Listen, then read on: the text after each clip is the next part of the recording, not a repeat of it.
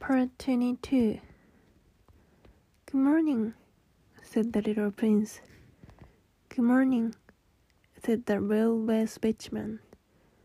What do you do here? the little prince asked.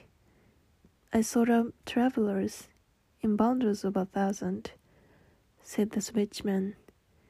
I send off the trains that carry them, not to the right, not to the left and a brilliantly lighted express train shook the switchman's cabin as it rushed by with a roar like thunder. They're in a great hurry, said the little prince. What are they looking for? Not even the locomotive engineer knows that, said the switchman. And the second brilliantly lighted express thundered by in the opposite direction are they coming back already? demanded the little prince. These are the not same ones, said the switchman. It is an exchange. Were they not satisfied where they were?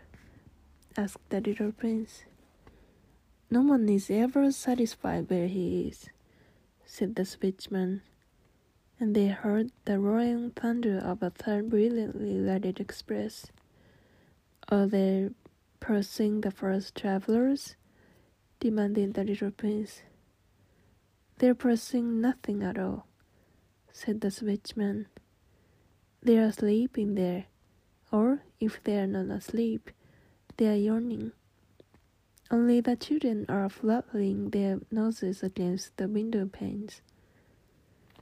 Only the children know what they are looking for, said the little prince. They waste their time over a rag doll, and, and it becomes very important to them. And if anybody takes it away from them, they cry. They're lucky, the switchman said.